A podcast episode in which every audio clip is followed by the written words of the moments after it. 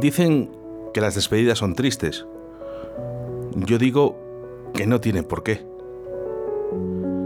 Desde estos micros voy a despedirme y no puedo sentirme más feliz de poder decir, por fin, adiós.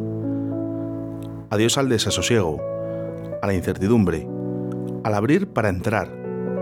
Adiós a bajar la verja sin saber hasta cuándo o tal vez hasta nunca. A vosotros, los hosteleros, os digo, hola, os he echado de menos.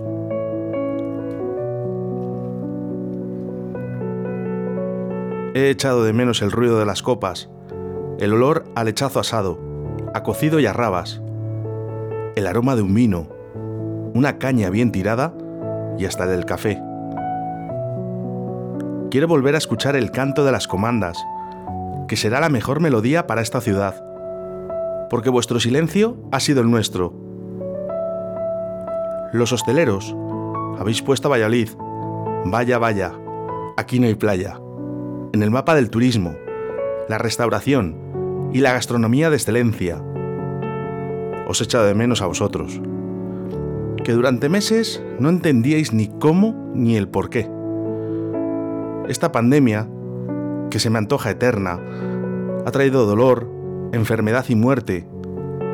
Durante estos meses hemos aprendido que somos vulnerables y también hemos aprendido a respetaros, a solidarizarnos con vosotros, los hosteleros, a los que se ha culpabilizado en muchas ocasiones, sin criterio y sin medida. Pero ahora es el momento de mirar hacia adelante, de aplicar lo aprendido y de volver a chatear juntos. Y una de rabas y dos de chipis, marchando.